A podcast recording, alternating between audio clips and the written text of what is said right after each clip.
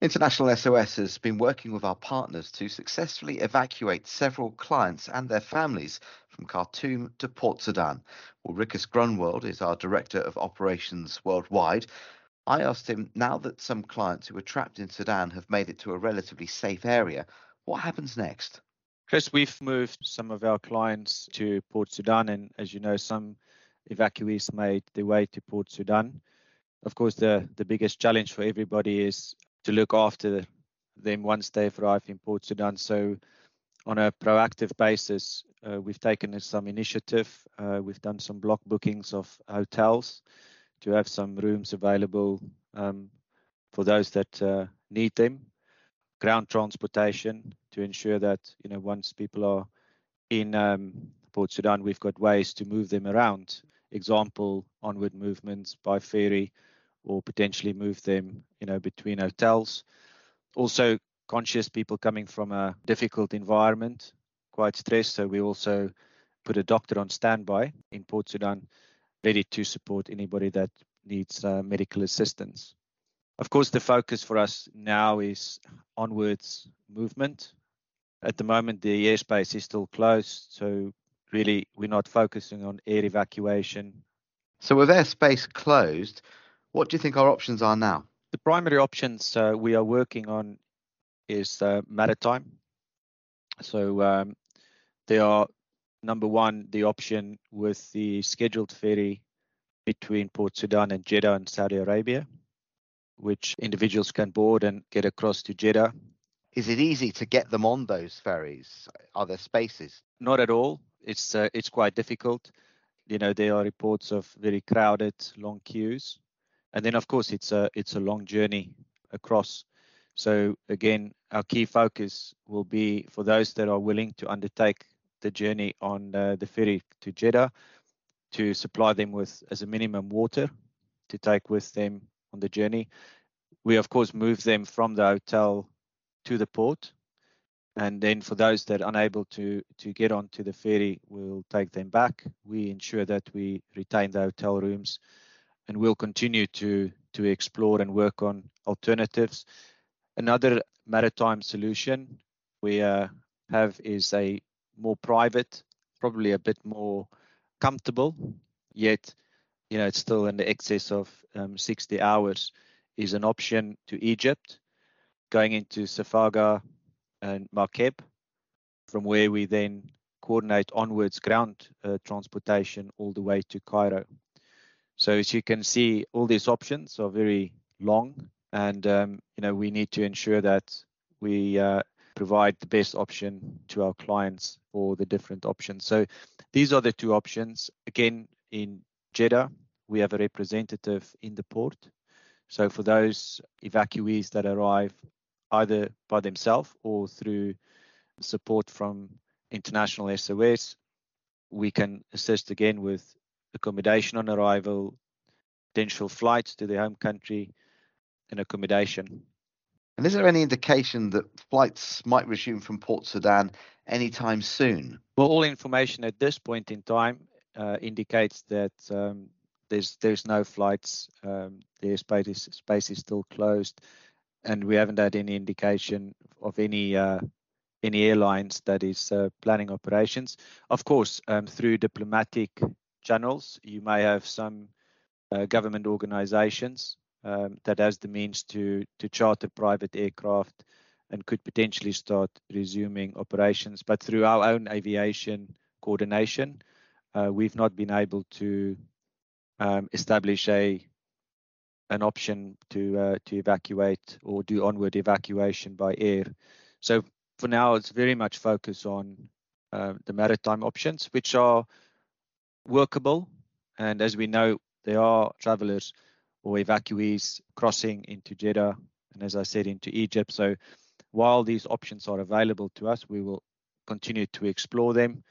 We also have some of our clients with staff in other locations in the north of Sudan, where we also, you know, provide, you know, through our partners support with accommodation, food, water, and again working you know quite actively on on options to move them you know to the border With regards to some of the people who we have helped to get to Port Sudan, it involves, in some cases, adults and children. So, does that give us an added layer of complexity with regards to helping them on their onward journey?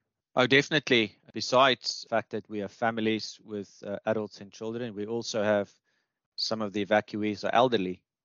Um, so quite a diverse demographic spread of um, the evacuees.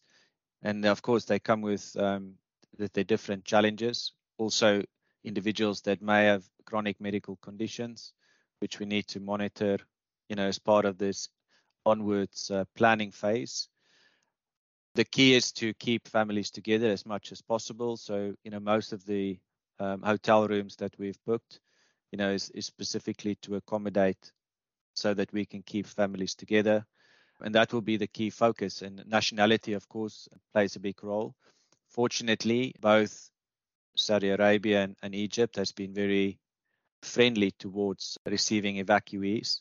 So in terms of the process for those um, crossing into those countries, it's, it is it is it's not easy, but you know there are avenues to ensure that different nationalities are able to to get across. And then of course, as in in, in all of these um, challenging times, you are faced with other scenarios. Example, individuals that may have left Khartoum, uh, forgot their passport, people that you know left without any uh, funds you know so there will be different scenarios beyond you know just the individuals which we are looking at taking them out of harm's way as we move them towards the final end destination we will be faced with some challenges and, and our role is to to find solutions to ensure that um, we can get them to where they want to go and given the journey that uh, our clients have already faced in getting to Port Sudan. Have you been able to talk to them? Do we know what their feelings are with regards to an onward journey and when they might want to make a decision about doing that? Majority of the evacuees that arrived in Port Sudan definitely want to have onward travel, especially if you are from a foreign national. Um, of course, we do have some evacuees that are Sudanese. Um, also looking at you know the options for them to be supported with movement out of Sudan. But yeah, the majority of of them really want to to move out, and it's about you know the timing and and getting all those arrangements. Fortunately, because we have the you know forward booking of the hotels, you know we have time on our side. We have the opportunity to have safe accommodation, access to all their needs, so in preparation and in planning for uh, onward movement. And how soon do you feel that they would be able to make those journeys? We're talking days or maybe the following week? No, in fact, we uh, we already have plans in place to move some of the evacuees to the port for the ferry going to Jeddah, as well as we are actively working on, uh, as I mentioned earlier, the other maritime option uh, to Egypt. So we already have active planning in place for those maritime movements to either Saudi or Egypt. And when they get to those locations, I presume then it's a case of them being able to fly back home. Uh, yes, we're working very closely with our clients um, with regard to the planning for onward travel, uh, which is generally, of course, uh, road transportation to a city where there's an international airport, potentially put them up in hotels, pending finalization of their flights. We also assist with booking some of those flights. Um, so yes, so the ultimate objective for the non-Sudanese nationals is to to get them to their final destination or destination of choice as as agreed with the client. For people then wanting to get back to Sudan uh, when they can, what arrangements can be made to help them? Well, I think it's still very early to uh, to think about what we would call repatriation back into Sudan. We still very much focus on the evacuation side and, and getting people out of harm's way to uh, a point of safety and where they feel comfortable. But you are correct. We will at some point have a request from clients for the employees to return back into Sudan. And then again, you know, we will make all efforts to assist with coordinating you know, around the logistics specifically. Also, very important is for us to monitor the healthcare system in Sudan because anybody that returns to Sudan, you know, it will be important one, the environment remains safe for them to be able to continue the normal day of living, but also very important, the infrastructure that will then be available, especially around healthcare, is something that we'll monitor very closely and, and advise our clients on in the, at the time that they start planning for anybody to be repatriated back. Okay, Ricus, thank you so much for the update. It's a pleasure.